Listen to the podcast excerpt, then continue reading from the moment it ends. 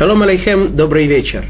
Мы продолжаем с вами книгу Даниэля. Мы уже, слава Богу, дошли до последней главы, 12 главы книги, а вместе с ней и завершили рассказ о том долгом галуте, долгом изгнании, долгих страданиях еврейского народа и пришли к результату, о котором мы говорили, о последних войнах и о том, что наконец-то наступит время, когда восстанут очень многие из земли, многие мертвые восстанут из земли. Как мы говорили с вами, речь идет не только о праведниках, да, хотя само это воскрешение мертвых сделано в основном ради них, не в основном, а сделано только ради них, но для того, чтобы все установилась полная справедливость, для того, чтобы злодеям было воздано по их поступкам, для того, чтобы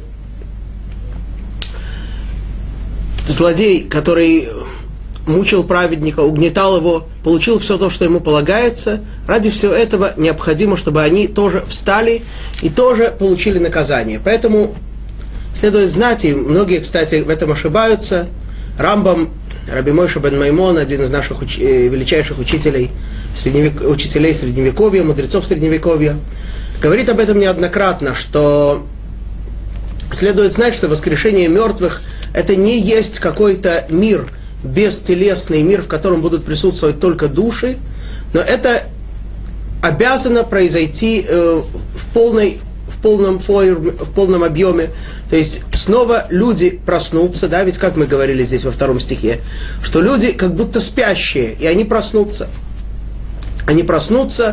да, и некоторые из них на вечную жизнь, некоторые из них на вечный позор, то есть они восстанут в теле, это не будут какие-то одни души, это будут тела, и точно так же, как один человек нанес вред другому и причинил другому зло, его телу и его душе, также и его тело, и его душа этого злодея получат соответствующее наказание.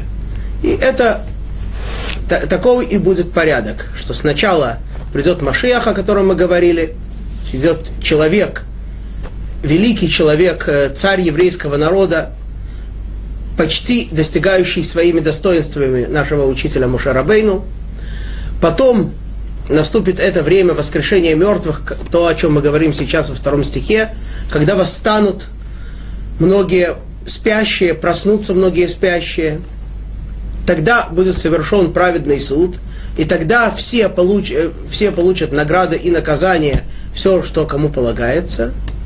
И после этого, через какое-то время после этого, уже наступит то, что мы называем Олам Габа. Наступит будущий мир, который будет вечным, и в котором не будет уже ни еды, ни питья, ни ничего другого физического, а будет только духовное, только вечное наслаждение и только вечная возможность приближаться все больше и больше к Творцу.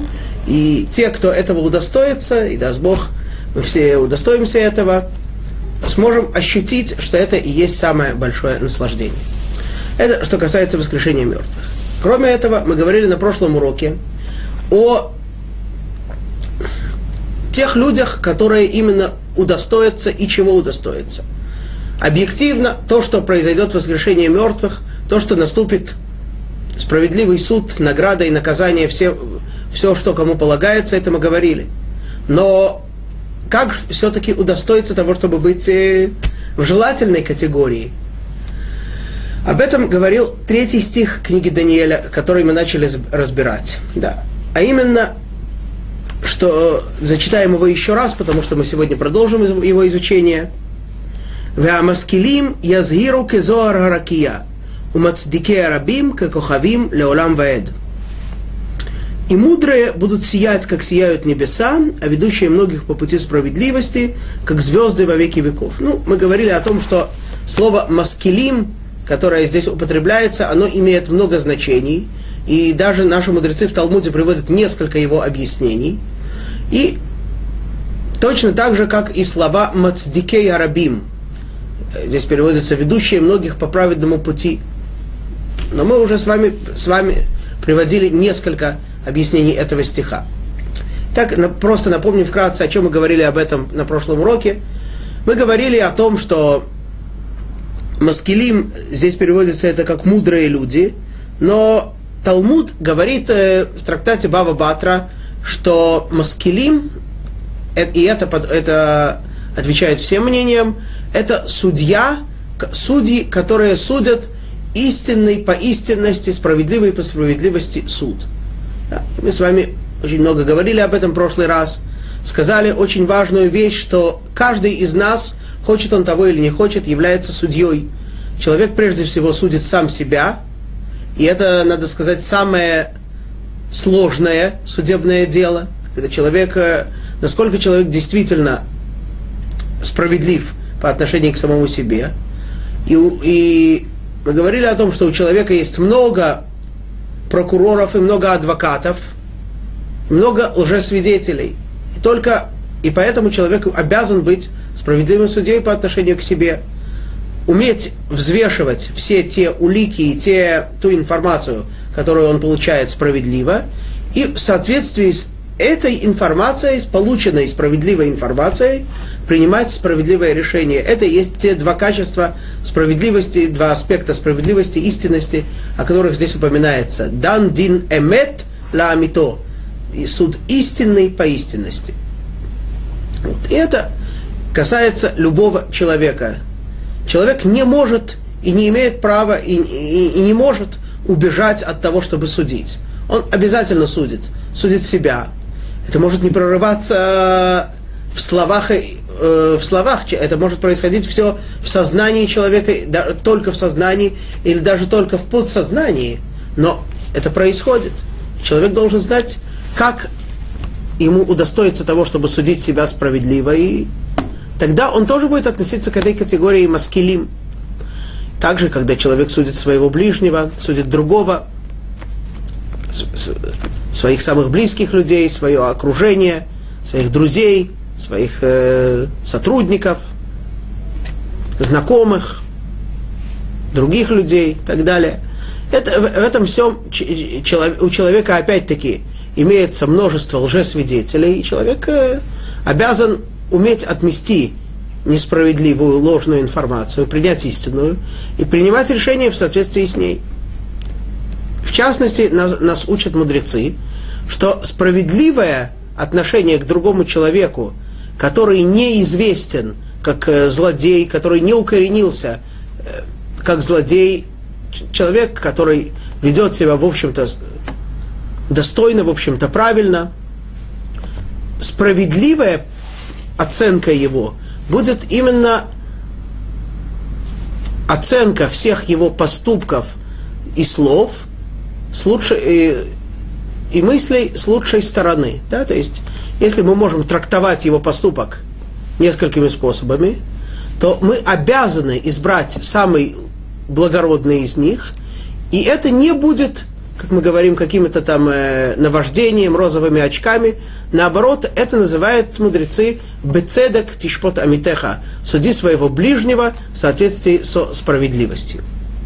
Ну и понятно, что если это относится к любому человеку, который судит себя или судит другого человека, тем более это относится к судьям-профессионалам, от которых требуется намного больше честности, кристальной честности, справедливости, богобоязненности и многих других необходимых качеств, без которых судья настоящий не может быть. В частности, мы сейчас начали читать недельную главу Итро, и здесь Итро, приходя в еврейский народ, он был тестем Моше, он говорит Моше, он дает Моше совет, что Моше не должен судить всех евреев сам, а набрать других судей, избрать других судей, и как же он их характеризует, других судей, говорит Итро.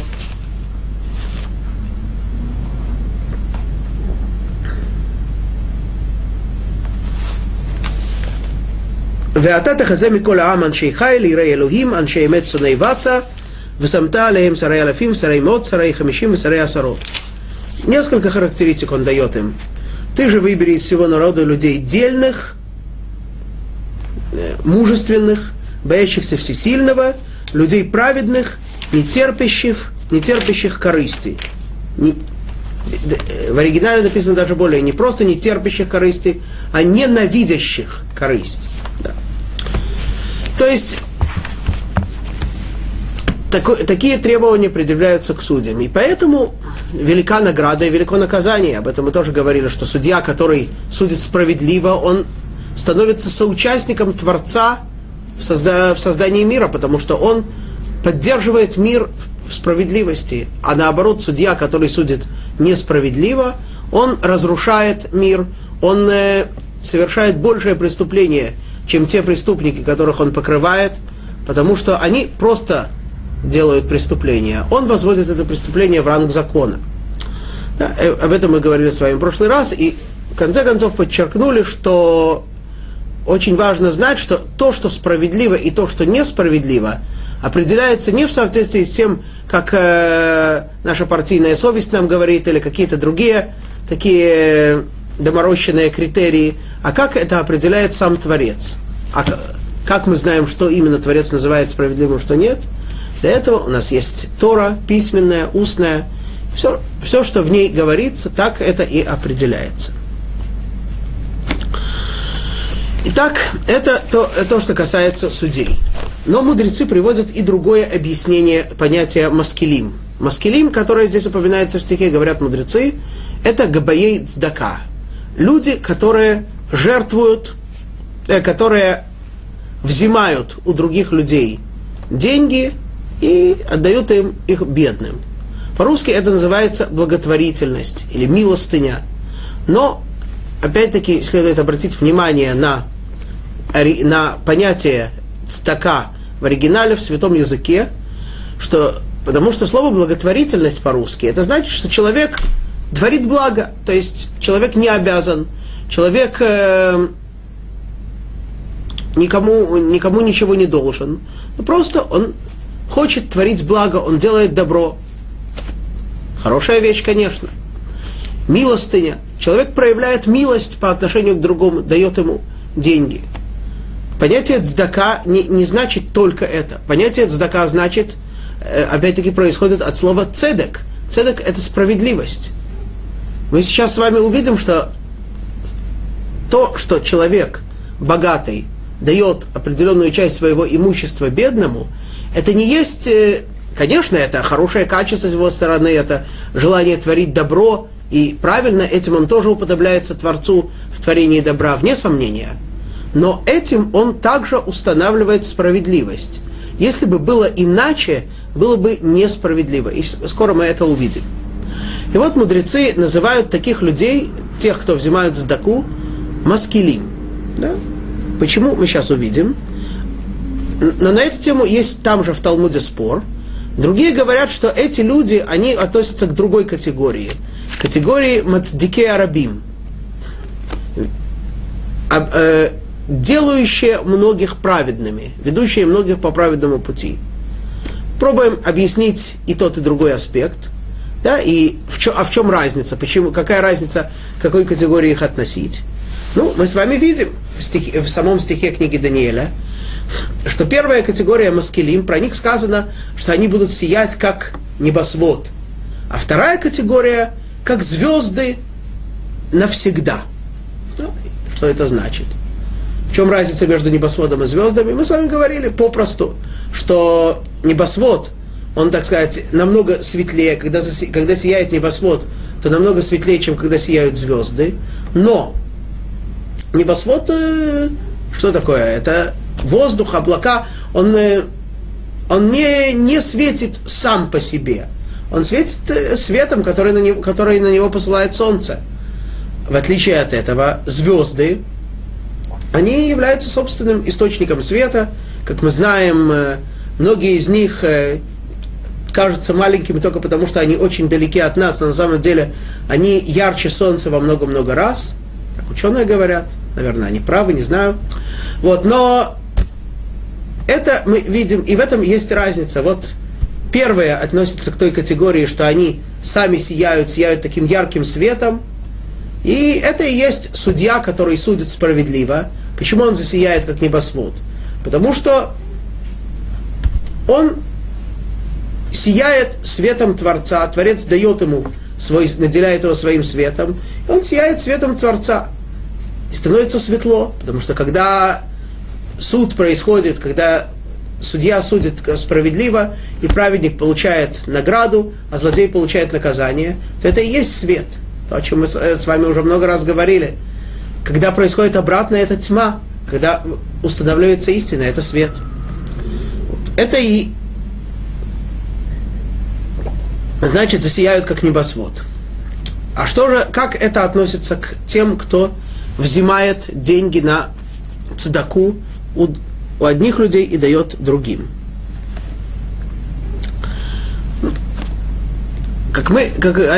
Слово «маскилим» здесь переводится «мудрые». И это верно, что эти люди подходят к бедным людям с мудростью. Почему? Потому что просто так давать каждому сколько нам покажется или сколько они попросят, это неразумно. Действительно нужно знать, ведь бедных часто бывает много, у каждого из них разные потребности, и средства наши часто ограничены, и мы должны знать, что первостепенно, что второстепенно, что более необходимо, что может подождать. Вот. И поэтому, чтобы все это, чтобы принимать решения, чтобы уметь правильно распределять цдаку и правильно собирать, для этого действительно необходима мудрость. Необходимо знать, кому что надо, уметь так дать этому человеку, чтобы он не почувствовал себя униженным, обиженным, чтобы он не почувствовал себя, чтобы он не унизить его человеческое достоинство. Все это нужно, для всего этого нужна мудрость, все это нужно знать, как именно делать. Да. Есть интересный закон в отношении цдаки, который первый раз, когда его слышишь, то поражаешься, не можешь никак с ним вроде бы согласиться, но так Тора говорит, что сколько человеку необходимо давать цдаку. Да, вот есть человек бедный, сколько необходимо ему давать цдаку. Тора в одном месте говорит «дей махсоро», столько, сколько ему не хватает. Ну, спросим мы, а кому хватает? Кому из нас хватает? Говорит Тора, например, если этот человек был когда-то на определенном уровне финансовом, потом понизился, то чтобы вернуть его к предыдущему уровню, это и есть все то, что ему не хватает.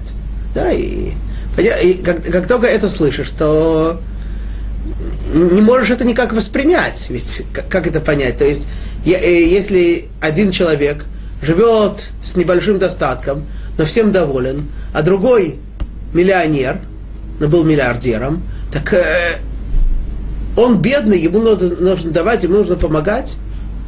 Но, к сожалению, мы видим, что, не к сожалению, а к счастью, что основное счастье, основной достаток человека меряется не количеством денег, а тем, насколько человек действительно доволен.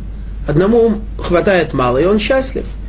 И он не просто счастлив, а Тора даже говорит ему, в меру своей возможности, помоги тому разорившемуся богачу. Вот.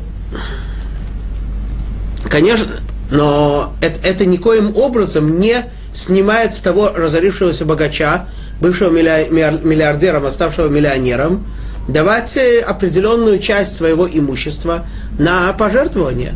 И, собственно говоря, требуется от него количественно, конечно же, намного больше, чем от простого человека, не имеющего такого большого дохода. Вот. И поэтому это вот такая мудрая деятельность, умение взимать и распределять цдаку.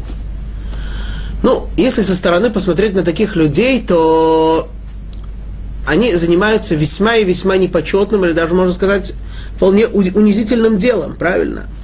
Нужно стучаться в двери к богачам, поднимаешься, тебе никто не открывает, еще раз умолять их, упрашивать, выслушивать. Иногда просто дверь не открывают, иногда открывают и сразу закрывают, иногда еще оскорбляют, унижают. Ну, в общем, работа далеко-далеко не самая почетная. Однако, если посмотреть чуть глубже, то мы видим, что эти люди, габеи цдака, они прямо-прямо идут путями Всевышнего. Почему? Потому что, как Творец, обеспечивает всех нас всем необходимым, да, потому что если бы Творец нам хотя бы одну минуту хоть что-то не дал, то у нас бы не хватало, да, у нас бы не хватало, и, начиная с самой жизни, со здоровья, всего того, что у нас все, слава Богу, в организме работает, и в физическом, и в духовном смысле, более-менее, да, и заканчивая всеми материальными средствами, всеми окружением, всем тем, что дает нам Творец. Это все благотворительность с его стороны, это все милостыня. И это все с его стороны справедливость. Поэтому габаей цдака, которые то же самое делают, они следуют путями Творца. Творцу для того, чтобы давать всем неимущим все необходимое, приходится тоже, если можно так сказать, часто унижаться. Почему? Потому что Творец кормит и питает весь мир. Говорит устная Тора, что если бы Творец передал прокормление всего мира каким-то своему окружению, ангелам, то они бы вполне справедливо рассудили, что те, кто заслуживают еды, получали бы ее, а те, кто нет, нет. Поэтому Творец не передает им это, и он кормит и обеспечивает всех, да? В частности, тех людей, которые всеми своими поступками и делами делают противоположное тому, что хочет Творец. Ну так разве это не унижение такому человеку давать и помогать его, и поддерживать его? Конечно. Это в некотором смысле хилуль Ашем, осквернение имени Творца, что такой человек, покуда еще у нас не настали те времена, о которых мы говорим, что такой человек живет и здравствует, и все у него хорошо, а кто ему это все дает? Тот, против кого он постоянно бунтует. Ну, то есть мы видим, какое это великое дело, какое это великая милость со стороны Творца. И так же и эти люди. Они далеко не всегда, а точнее почти никогда не получают почета ни со стороны богачей, ни со стороны бедняков. Да? Бедняки тоже не особо их жалуют, если они им, как им кажется, что-то не додают. Вот. И, тем не менее, если мы так смотрим на этих людей и понимаем, что они, так же как Творец дарит всем жизнь, так же и они в некотором смысле дарят жизнь неимущим, да, ведь если у человека нет возможности, нет пропитания, нет возможности проживать, так о чем говорить?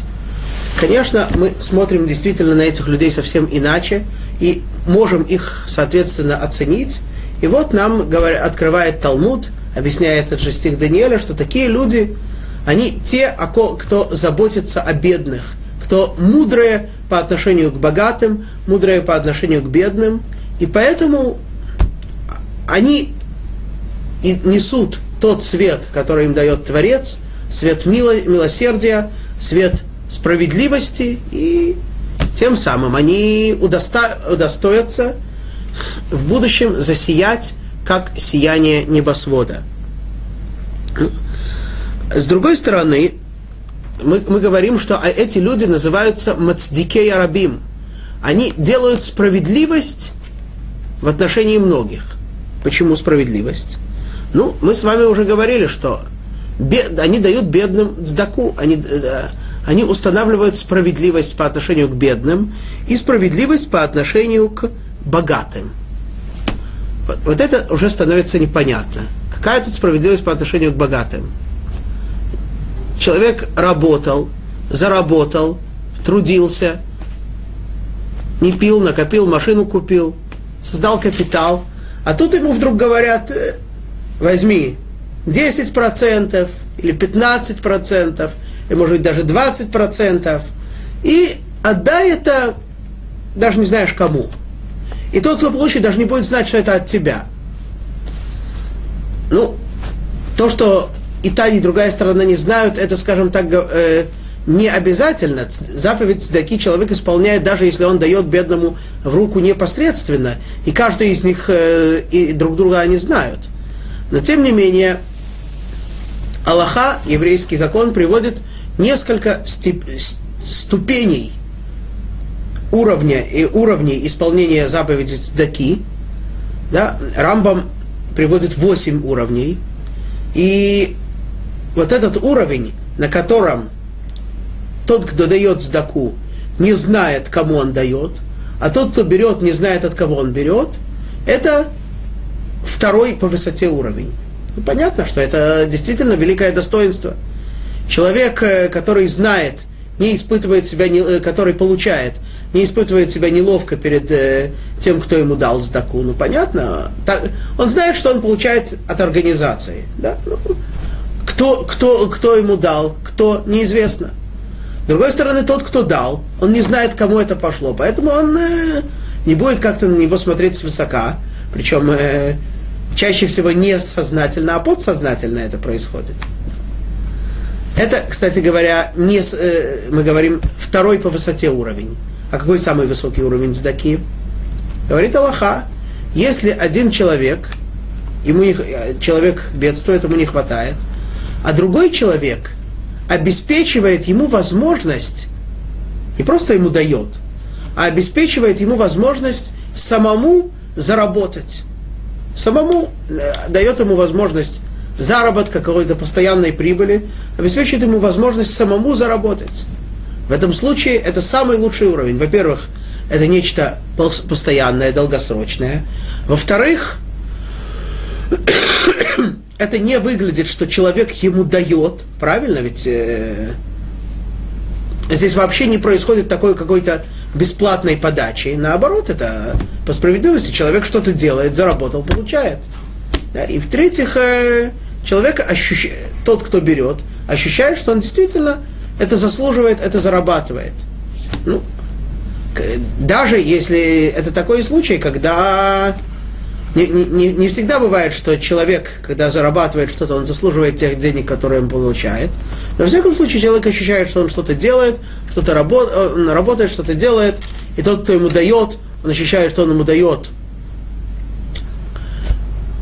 заработанное. Это самая лучшая возможность человеку восстановить свое материальное положение. И это самый высокий уровень цдаки.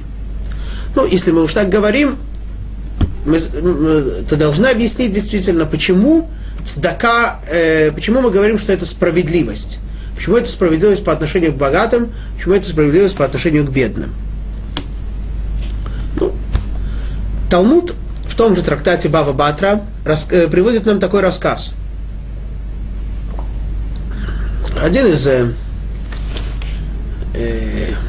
великих, так сказать, деятелей римского государства, злодей, которого Талмуд называет словом «злодей Тарнасропос», не знаю, о ком именно идет речь в истории, так Талмуд его называет, и вот этот Тарнасропос спросил Раби Акиву, задал ему вполне вроде бы и интересный, и корректный вопрос. Спросил его так: «Вы говорите, что Творец ваш милосерден, любит всех бедных.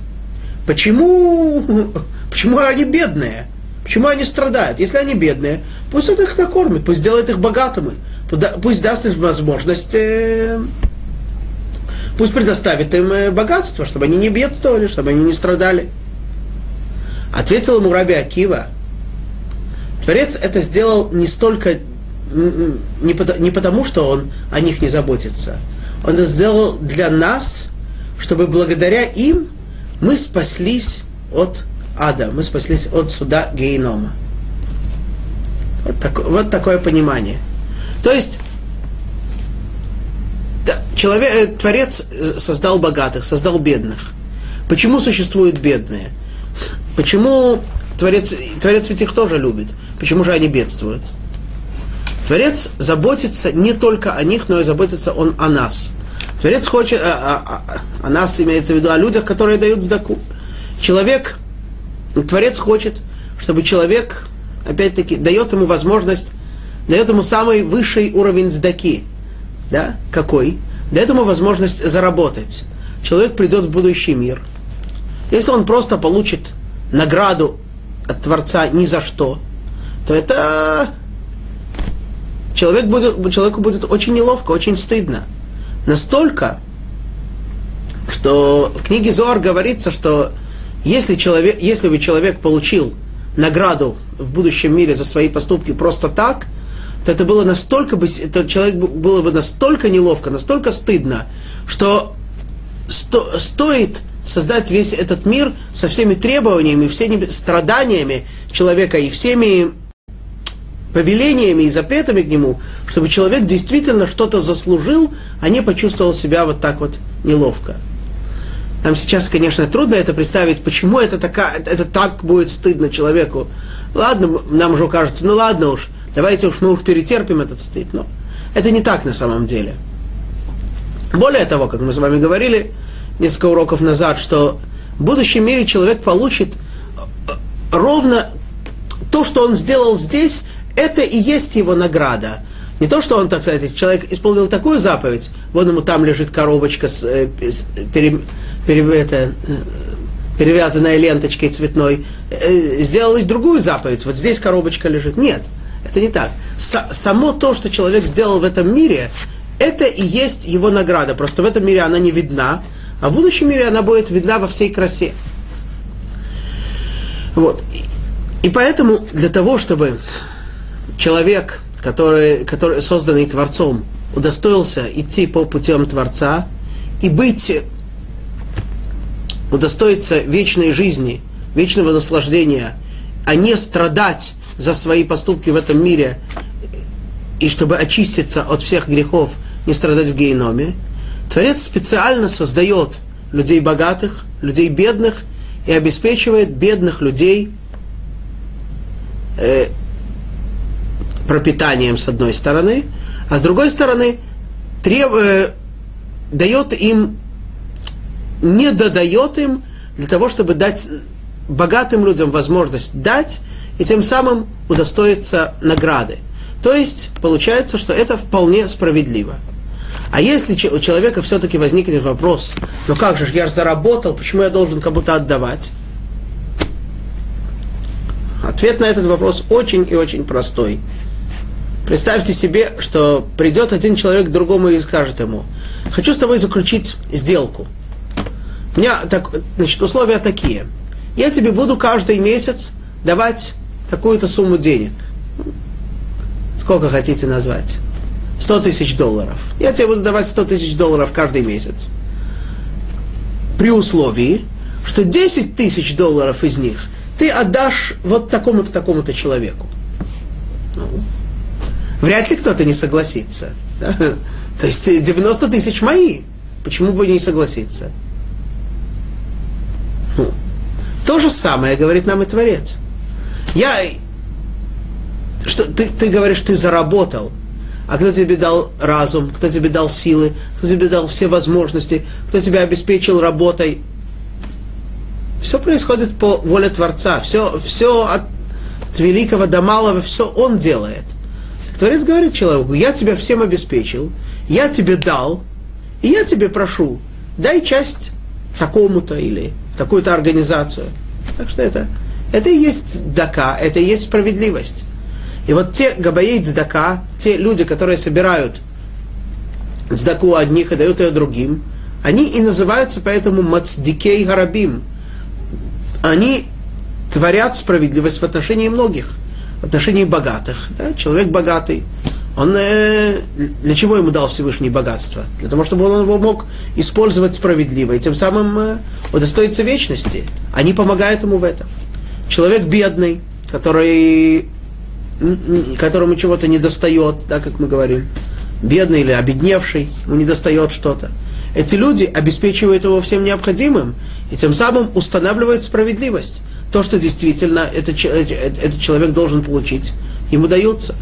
Опять-таки мы видим в этом соучастие людей, и Творец хочет это, чтобы люди соучаствовали в творении и содержании мира. Творец кому-то что-то специально не додал, кому-то же дал больше. Да? Для чего? Для того, чтобы люди дополнили, досовершенствовали мир, установив в мире справедливость. Вот. И не стоит думать, что подобная деятельность, вот этот сбор цдаки и раздавание ее, она нужна им сама. Тора говорит нам, Талмуд приводит стих Торы, который говорит про цдаку, и говорит так, значит, что здесь написано в стихе Торы? Здесь речь идет про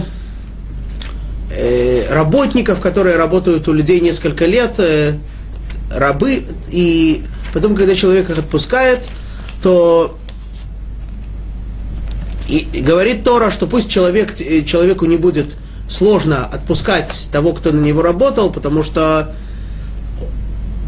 значит, он тебе помогал, и благословит тебя Бог Всесильный твой во всем, что будешь делать.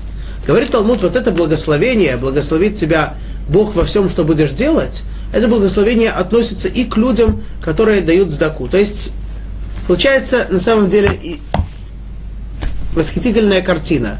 Творец все дает человеку для того, чтобы тот мог заработать. Творец обеспечивает человека всем необходимым. Человек в конце концов получает деньги. Творец говорит ему, все это, что я тебе дал, часть этого отдай другому, и за то, что, в общем-то, ты, несмотря на то, что ты все остальное получил, это я тебе дал, и за то, что ты готов часть отдать другому, я тебя благословлю еще больше, я благословлю тебя во всех твоих делах и так далее, и так далее. Талмуд говорит, что есть заповеди, когда еврейский суд вынужден принуждать человека их исполнять, но в отношении цдаки это неверно. Человека не принуждают давать цдаку. Почему? Потому что Тора говорит, ты будешь давать цдаку, будешь исполнять, делать справедливые вещи. Если здесь написано про раба, но мудрецы это связывают и с цдакой, в результате всего этого ты будешь благословен, ты получишь благословение Творца. Так о чем говорить? Какой дурак не согласится получить благословение Творца, сделав то, что сам Творец ему, отдав часть того, что ему сам Творец дал. Вот такая получается идеальная картина. Это в отношении к баэй цдака. Другое объяснение дают мудрецы. Если они объясняют, что баэй цдака относится к категории маскилим, то мацдике арабим, говорят мудрецы, это меламдей тинокот. Это люди, которые учат маленьких детей. Учат Торе маленьких детей. Профессия, которая была всегда в еврейском народе. Талмуд рассказывает, что уже со времен до времен второго храма в этом не было, в такой профессии не было необходимости, потому что каждый отец учил своего сына Торе, и даже если кто-то не имел такой возможности, то это моментально эта проблема устранялась. Но потом, когда уже появились с этим сложности, то был такой великий человек Раби Йошуа бен Гамла, и он ввел систему, когда собираются группы детей, и их учат учителя Торы. Профессия, которая появилась в еврейском народе с тех пор и не прерывалась на протяжении всей истории еврейского народа. Почему это так важно? Почему эти люди, так их высоко ценит Тора, так их высоко мы сейчас, с таким значением мы о них сейчас говорим? Если ребенок с самого начала учится добру, справедливости, истинным, настоящим понятиям, если с детства к нему ему прививается не ненависть к Торе, не дай Бог, а любовь, тогда этот человек, если у него есть крепкий, истинный базис с самого детства, то на протяжении всей жизни вся его жизнь будет выглядеть иначе. И на протяжении всей жизни намного больше уверенности, что он пойдет по правильному пути. И даже в самые сложные моменты, в самые трудные минуты, этот человек действительно почти всегда можно быть уверенным, что он останется верным тем идеалам, которые привились его с детства. Помните мы с вами, когда много уроков назад, когда говорили о сущности третьего греческого галута, мы приводили, что одним из самых ярких постановлений Греции против евреев было то, что они заставляли писать евреев, писать на рогах быка, что у нас нету дела в Боге Израиля, не дай Бог, да? Что это значит? И мы с вами говорили о том, что рог быка – это была такая бутылочка, из которой маленькие дети пили молоко. Они понимали, что основа закладывается с самого детства. И если с самого детства ребенка учат таким понятиям, которым хотели учить греки, то в нем уже сидит грек, и очень непросто будет его оттуда выкорчевать. Но если с самого начала закладывается истинное понятие, тогда намного больше уверенности, что все будет действительно хорошо. И тогда опять-таки понятно, что почему эти люди, они засияют, они мацдикея рабим, во-первых. Почему они творят справедливость среди многих? Понятно, потому что благодаря им, благодаря их тем основам, которые они закладывают в детях с самого начала, и устанавливается полная и устанавливается справедливость. Потому что тогда ребенок растет так, как нужно, и благодаря этому творится в мире намного больше справедливости. И такие люди, что интересно, когда происходит основное влияние таких людей на детей? Нам кажется, что когда они их учат, да, они сидят с ними каждый день, утром, днем, по несколько часов каждый день, сидят в непосредственной близости к ним, они их учат буквам, учат словам и так далее, и так далее. Тогда они на них влияют? Нет. На самом деле основное влияние вот этих учителей на детей происходит намного позже, намного после того, как дети расстаются с учителями. И в такие очень трудные моменты в жизни, очень нелегкие моменты в жизни, которые, конечно, мы просим Творца, чтобы их было у каждого из нас как можно меньше, но именно в такие моменты проявляется основное влияние этих учителей на детей. Это и есть звезды, которые сияют во тьме. Да? Звезды сияют во тьме. По звездам мы знаем, можно определить, когда не знаешь, корабли, которые не знают, куда плыть, определяют по звездам путь. Да? Тогда же и эти люди, бывшие когда-то маленькими детьми, и потом выросшие и ставшие взрослыми людьми, когда они попадают в нелегкие ситуации, в сложные, неясные, темные ситуации, то как им определить, что именно делать и как? Часто это бывает именно благодаря тем основам, которые в них заложили с самого детства учителя.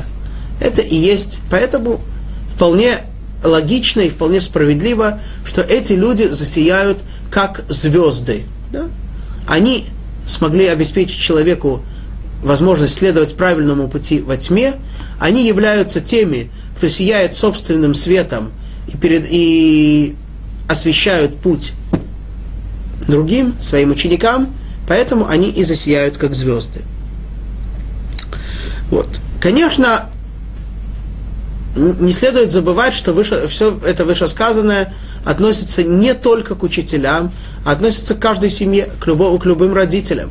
Да, ведь еще до того, как учитель начинает учить ребенка, еще задолго до этого его учат дома, с первого дня его рождения, мама, папа. И понятно, что от них требуется очень много, если они действительно смогут заложить ребенку правильные основы с детства, тогда ребенок сможет пройти достойно всю лежащую перед ним жизнь. А если нет, тогда не дай Бог. Вот. Но, тем не менее, все-таки у нас точно так же, как есть люди, особо выделенные для того, чтобы быть судьями, также у нас есть люди, особо выделенные для того, чтобы учить детей. И поэтому к ним очень строгие требования. Да, во-первых, дети, и это подтверждается несколькими стихами Торы, ученики должны быть для них как дети. Да, как их собственные дети, как к собственным детям нужно к ним относиться. Во всех аспектах, как и с точки зрения, чтобы быть к ним милосердными, так и с точки зрения, чтобы быть к ним строгими. Излишнее милосердие вредит, потому что именно для того, чтобы помочь ребенку создаться, иногда нужно быть с ним строгим. Но это редко. Чаще, конечно, нужно проявлять милосердие и заботу, и ощущать его как свое собственное продолжение, и, соответственно, с этим к нему относиться. Ну и, конечно, требуется от учителей И об этом этот Талмуд очень сильно подчеркивает, что необходимо, чтобы учителя очень строго следили за тем, чтобы дети учили все очень скрупулезно и все знали досконально, и ни в коем образом не закралась бы с самого детства какая-то маленькая ошибка. Почему? Потому что когда дети только начинают изучать истину, только начинают постигать Тору, если они вначале усваивают что-то неправильно, то эта ошибка закореняется у них не столько в сознании, сколько в подсознании, и потом может очень сильно там, где никто этого не ожидает, отразиться. Талмуд, в частности, приводит такой интересный рассказ про одного из великих людей времен царя Давида, военачальника царя Давида, которого звали Йоав бен Цруя. Талмуд рассказывает, что от него требовалось на определенном этапе вести войну с врагами еврейского народа, с Амалеком. И он эту войну провел достойно и уничтожил всех мужчин в Амалеке, а всех женщин оставил. Когда он вернулся к царю Давиду, царь Давид его спросил: «Почему ты так странно поступил?» Он говорит: «Как это так?» «Ты так Тора говорит?» «Здрасте», говорит Давид, «где же так Тора говорит?» Сказал ему Йоав: «Вот, написано в книге Торы, в пятой книге Торы, написано так, где это?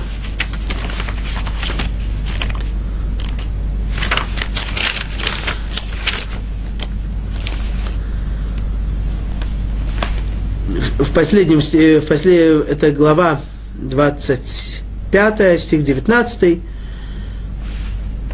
«Вегая баанеха адойно элогеха леха микол оивеха мисавив баарец, ашер адойно элогеха нотен леха нахала леришта, тимхе эт зехер амалек митахат ашамаем ло тишках». Значит, зачитаем только перевод части стиха. «Сотри память об Амалеке из Поднебесной, если со всей земли, не забудь».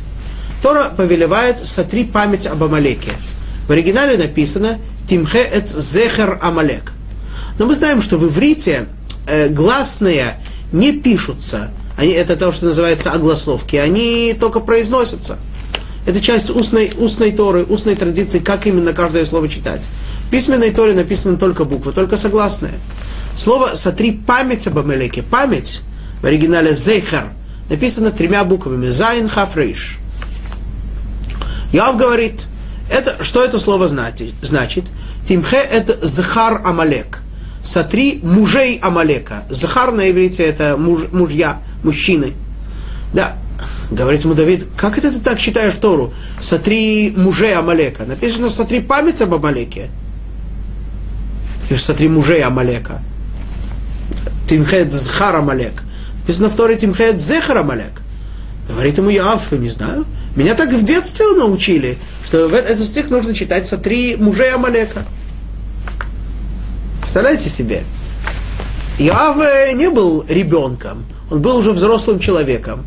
Он каждый год слушает чтение Торы. Более того, именно вот этот отрывок Тора нам повелевает, сама Тора повелевает нам читать раз в год. Мы это сейчас исполняем перед праздником Пурим. Читать и вспоминать то, что сделал Амалек, и закрепить в сердце ненависть к нему и готовность его уничтожить. Тора повелевает нам каждый год читать этот отрывок, и мы читаем его с особой скрупулезностью. И, естественно, Йоав слушал это каждый год, и, тем не менее, в нем закрепилось не то, что он слушал каждый год, а то, чему его когда-то его учитель научил.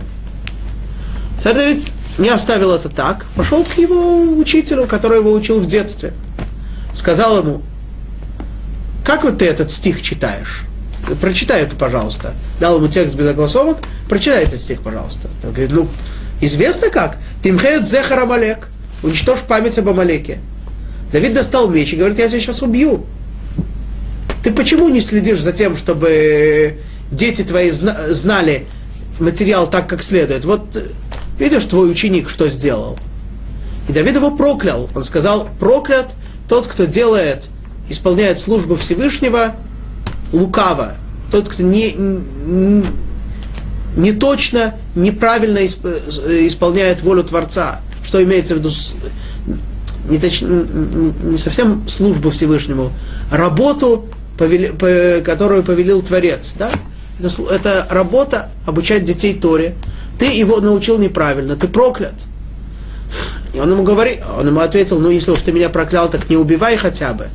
Талмуд Даша говорит, что есть разные мнения по этому поводу, убил его Давид или нет, но в любом случае этот человек, Давид проклял его, этого человека поступил очень недостойно, хотя вполне возможно, что он был очень праведный человек. И это была единственная неточность, которую он допустил. Ну вот, не уследил, чтобы дети хорошо усвоили. Из-за этого, так сказать, ход истории поменялся. Видите, насколько это важно. Вот. И в-третьих, что очень важно, что настоящие учителя не забывают своих учеников даже через многие-многие годы после того, как они с ними расстаются. И Талмуд приводит рассказ про Рава Шмуэля Бар Шилата, который сказал другому мудрецу, что я вот учил своих детей, и прошло с тех пор, как я учил, так сказать, последний выпуск у меня был 13 лет назад, и я все время о них думаю, я каждый день не могу о них забыть, я постоянно думаю, что с ними и как, и настолько это, в общем, очень-очень важно.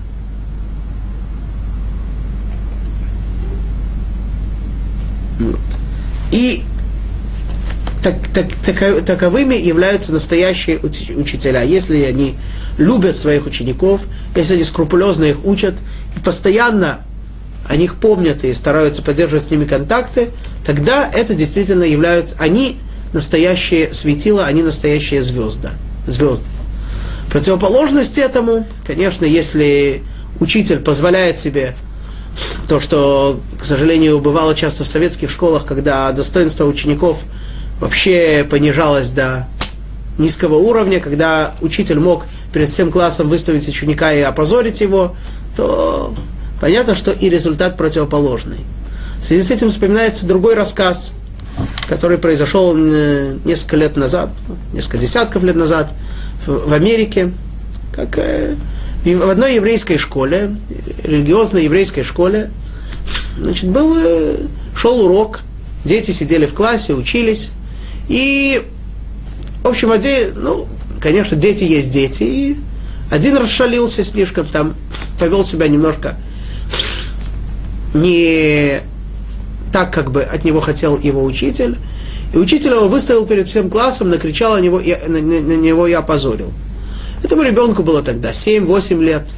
Однако это настолько на него повлияло, потому что учитель в его глазах был действительно идеалом, действительно образцом справедливости, образцом праведности.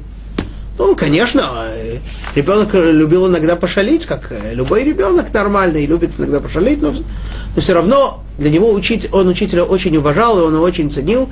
И вот так он теперь, на него это так повлияло, что все его настроение, все его состояние стало понижаться, и он стал, вместо того, чтобы быть одним из самых лучших учеников, все хуже и хуже, портился все больше и больше, настолько, что прошло время, уже через много лет после того, как ученики эти закончили школу и вышли в большой мир, на него это настолько повлияло, что он в конце концов дошел до больницы для душевнобольных и попал туда.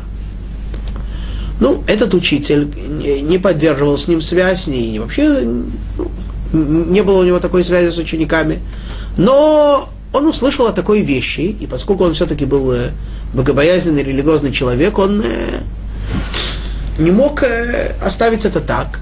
Пришел к нему туда, в больницу, и попросил у него прощения за то, что... Потому что он узнал, что это произошло именно в результате того одного неосторожного поступка с его стороны. Этот ученик сначала вообще не хотел принимать своего учителя. Вообще не разрешил персоналу запустить его в себе в комнату. Но после того, как он много раз его просил, он ему сказал: смотри, да, действительно, ты поступил очень плохо, и я тебе не прощаю за это. Единственная возможность, которая будет у тебя попросить моего прощения, это если ты сейчас здесь если ты здесь, в больнице, соберешь весь класс всех учеников, которые были, и при всех их попросишь у меня прощения. Тогда только я тебя прощу. Ну, задача, скажем так, не из легких. Да? Все-таки это же уже не те дети, которые вместе жили и вместе учились. Они уже вышли в большую жизнь, разъехались. Двое уехали в Святую Землю, поселились в Эрец-Исраэль.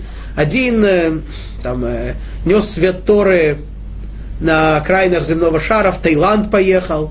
Там еще в Европу, в Америку. В общем, где двое даже вообще этот мир покинули. Ну, как же теперь всех соберешь? Ну ладно, тех двоих, скажем так, уже не вернешь, но всех остальных. Это значит, надо... Всем купить билеты. Это надо как-то со всеми договориться, все же не сидят без дела, все же это делают, значит, как-то надо им неустойку оплатить и все такое. В общем, скажем так, расходы более чем приличные.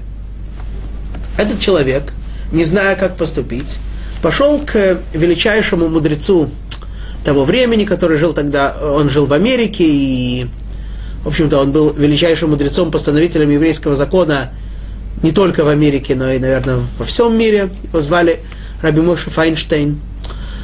Он скончался примерно лет 20 назад. И вот он пошел к нему и рассказал ему о всей этой ситуации. И спросил его, как поступить в такой ситуации. Неужто он должен все это оплатить? Рабби Мойше посмотрел на него и сказал, ну, конечно, в чем вопрос? Конечно, ты должен все это оплатить. Сказал, но все-таки это такие большие расходы. Мойша, о чем ты говоришь? Ты убил человека. Если бы ты убил человека, ты бы не удивлялся, что ты должен был бы его всей семье платить какие-то выплаты, какую-то помощь всю жизнь. Да, это то, что произошло. Представляете, насколько действительно эти вещи строгие, насколько это вещи важные. С одной стороны, такой ужас, который может совершиться. С другой стороны, это звезды, которые будут сиять везде и навсегда. Ну, на этом, в общем-то, мы могли бы закончить рассказ о этом стихе, о том, кто и как будет сиять. Однако Талмуд не заканчивает рассказ об этом и задает в том же месте Талмуд вопрос. Хорошо, это очень важная категория людей. Судьи, учителя,